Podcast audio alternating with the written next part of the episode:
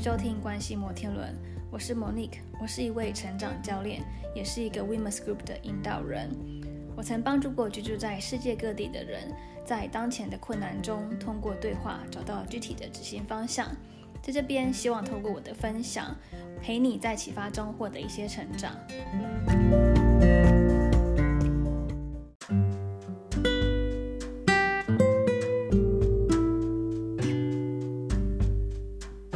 好久不见，先跟大家说声抱歉，因为我很久没有更新。不知道今年是不是因为是英国后疫情的第一年，我最近这几个月，许多本来是线上的对话跟互动，都转为实际见面。然后我就发现，在实际见面的状况下，比较难去控制那个见面的时间，所以我的日程就很快被塞满了。那加上在夏季的时候，通常英国都有许多的活动，因此我就带着有点愧疚的心理，在拖延呃 Podcast 的更新。今天这一集呢，是我要回复一位听众在好几个月以前的留言。他因为到了异国生活，加上有婚姻以及小孩，发现跟自己的关系状态非常的不好，那也间接影响到了他跟孩子以及另外一半的关系，所以他希望听到我会如何诠释跟自己的关系。为了回复这一位听众的留言，在今天这一集中，我会先分享。当日常生活环境产生巨大的变化的时候，人生会需要进行重整。那在这个重整的过程呢，会开始发展出一种自我协作的能力。接着我会分享。有没有这个协作能力？它的具体差别是什么？最后我会跟大家聊，在日常生活中我是如何进行人生重整，来维持跟建立这个自我协作的能力。同时也会提到一个最近发生的案例，来更细节的说明我跟自己的协作关系。如果你对今天这一集感兴趣的话，那就欢迎一起听下去吧。今天来跟大家聊我与自己的关系。这个话题的起源是来自一位听众的私讯。他说，自从当了妈妈后，就发现跟自己的关系变得非常的混乱。那也同时发现，这样子的混乱情况会影响到他跟孩子以及另外一半的关系。所以他希望可以听我分享我跟自己的关系，以及在日常生活中我是如何去建立跟维系这样子的关系。我先说明一下，我并没有小孩，我生活在异国，要面对文化跟语言的差异，同时我也有自己的工作以及跟当地的合作，所以我在面对的这个情况可能会跟这位听众有一点不一样。虽然我知道这位听众也是生活在异国，可能在异国生活的状态上会有类似的挑战，但是从一个更广的角度上来说，当原本习惯的生活模式出现了巨大的改变的时候，不管是因为有了小孩，到异国工作、异国生活，或者是刚结婚同居，生活环境改变越剧烈，对自己内在的关系冲突也会越大。依据我过去的经验，我们就必须在这些新的冲突中重新整理自己，找到一种新的平衡。此时跟自己的关系也会进行一种扩张，走向一种更深更广的内在连接。我过去因为就业跟就学的关系，经历过很多次文化、语言、环境上的迁移，所以有许多需要重整的机会。当然，也不是在每一次机会中，我都有完整的经历一个重整。回顾起来，我觉得最大的差别就在于是否有自我协作的能力。这个协作能力，它是一种我又更了解自己的感觉，无论是对自己的身体、心理或者是情绪。出于这种新的了解，我就能够面对外在环境的变迁中。更清楚的知道自己内在的准则是什么。那通过这样子的准则，它就像是一个内在的指南针，可以帮助我很清晰的去判断现在面对到的人事物，以及我自己内在的情绪、身体，甚至是思维的变化，做出一个最和谐的决定。另一方面，当我没有完整的体验了一个重整的时候，我经常会感觉到是一种很迷失的感受。不知道大家有没有这样子的经验？像是看着每天的时间不断在前进，可是自己好像一直在原地打转。又或者是自己很容易被不同的事情拉走，有可能是手机的铃声响了，或谁传了讯息，也可能是老板突然交代了什么工作，你就觉得非做不可，一定要赶快去把它完成。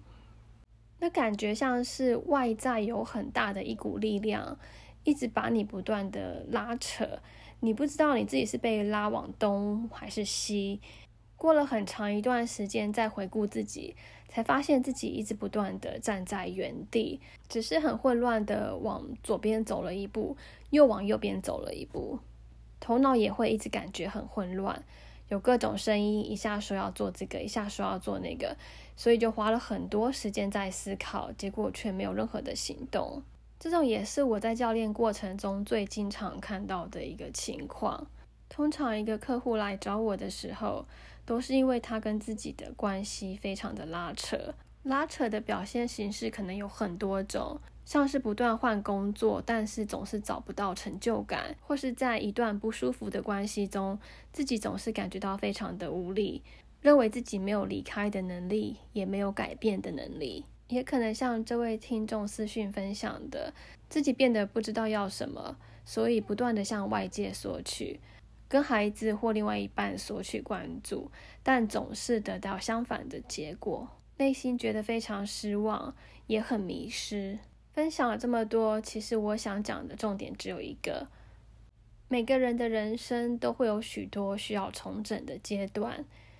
正是他意识到他的存在是一个很好的开始。节目的后半段会跟大家分享我重整的过程频率。以及都做了些什么？请在中场休息过后继续回来收听。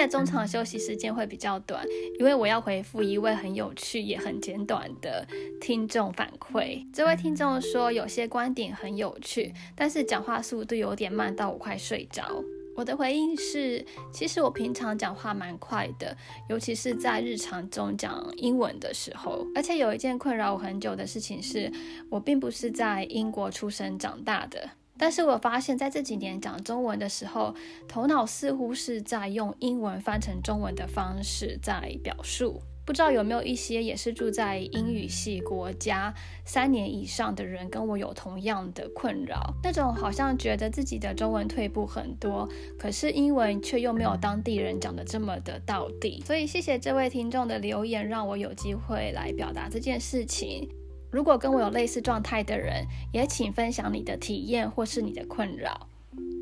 接下来我们继续回到节目中。其实人生重整这个概念，大概是十年前我才意识到它。在此之前，我就是按照学校的体制，或者是社会的要求，在安排我的人生。所以那时候看待人生的方式，其实相对是简单的。我记得大概就是在每年年底的时候。会想要列出一个已经做过的清单，然后年初的时候会有一些新的新年愿望，然后希望可以达成的目标。那时候目标的设定也蛮通俗的，大概就是呃，今年希望可以赚到多少钱，或是做到什么样的工作，或者是思考是不是要结婚。以及进入一个稳定的交往关系等等，不管是这个问题的思考方向，或是指标的设定，都蛮符合这个世界的规范。所谓幸福的人生应该长什么样子？我的目标设定就是那个样子，因此我会称它为人生的计划。但是我不会说那时候我有在重整自己的人生。那大约十年前这个分水岭呢？它主要就是在我开始意识到，说自己好像一直在循环着过着某种人生，不管我怎么样的去改变我的职业，或者是我交往的对象，似乎我永远都感觉到一种缺乏。所以从那时候开始，我才慢慢的去用另外一种角度来探索自己的人生。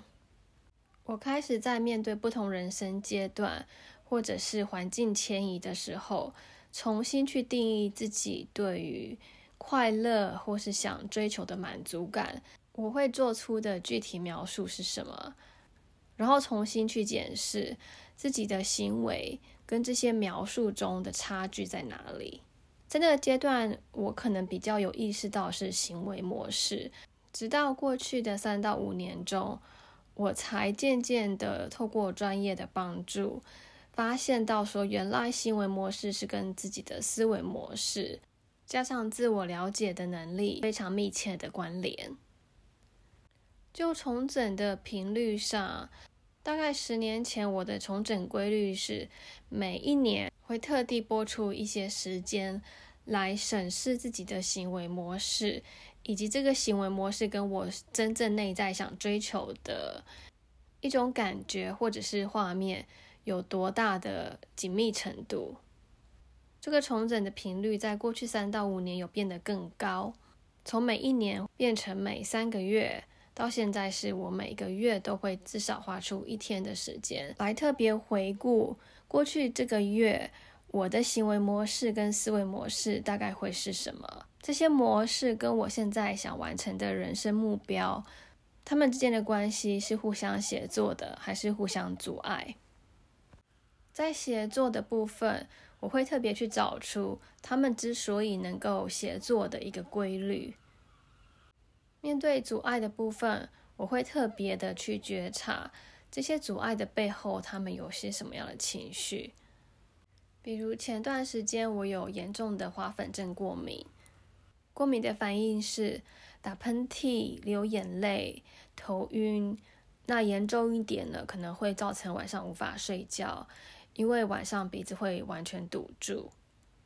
几天下来就开始恶性循环，晚上不能休息，无法睡觉。白天又持续过敏，无法专注，就产生了一种几乎没有办法休息的紧绷状态。当时因为每天又要处理很多事情，所以我就会用忍耐的方式，或者是吃药去压抑这个过敏的反应。当然，这个结果就更糟，因为吃了药以后，我又会更想睡觉，所以就发现自己做事的效率严重降低。这样过了大概一周之后，我就决定自己需要把时间拨出来做一个内在的重整。首先，我发现一个很有趣的行为模式，就是当外在的事情越多的时候，越容易被这些情况带着走。因为我就发现自己的行为模式是每天在追着那些做不完的事情，即使体力已经不好，非常想睡觉，还是会去强迫自己。必须完成今天的代办事项。第二，就是在这个内在的重整过程中，我跟自己的内在对话。通过对话，我才听到原来自己的内在对于花粉症这个情况有很大的恐惧，因为过去就有花粉症的一些不好的体验。那过去也是用药或是压抑的方式去面对它，只是过去当花粉症发作的时候，并没有像现在这么的忙碌。即使那个时候的体验非常的不好，也是这样硬撑过去了。而人的行为模式就是这样子，当现在的自己没有找到一个更好的行为模式的时候，就会不断的去重复过去，即使没有效、感觉不好的行为模式。所以这一次我在听到内在的这个对花粉症的恐惧的时候，我就跟他进行了一个非常真实的对话。我告诉我的身体以及情绪，现在我听到你的声音了。你希望我从忙碌的生活中慢下脚步，照顾那个曾经因为花粉症很不舒服的体验产生恐惧的身体以及情绪。那时候，我把自己的身体跟情绪想象是一个很小的小孩，他在透过花粉症的方式向头脑表达。需要传达的讯息，而这个跟内在真实的对话，帮助我的头脑有意识到这个讯息。其实这整个对话大概有三十分钟这么长，在整个对话的过程中，我有慢慢的感受到自己的头脑、情绪跟身体慢慢的合为一体。非常奇妙的是，在这一次之后，我即使有花粉症的状态在出现，都可以用很快的一个小小的内在对话，让这个花粉症的症状消失。所以，通过这么一次的整合，我就发展了一种新的行为模式。这个新的行为模式，它背后也带着一种新的思维方式。经过每一次的整合，我跟自己的关系都更近了一点，也开始有更高的信任感。分享到这边，我想问听众：你会怎么形容你跟自己的关系呢？欢迎在 Apple Podcast 下面的留言处跟我分享你的方法，也帮我打五颗星，让更多听众能够听见这一集。当然，如果今天这一集的分享对你有任何的启发，也都欢迎你在留言处写下你的感想，或者是私信到我的 email 来跟我一起讨论。想要预约教练服务的人，也欢迎在节目资讯栏中找到我的联系方式，直接与我联系。我们下一集再见喽！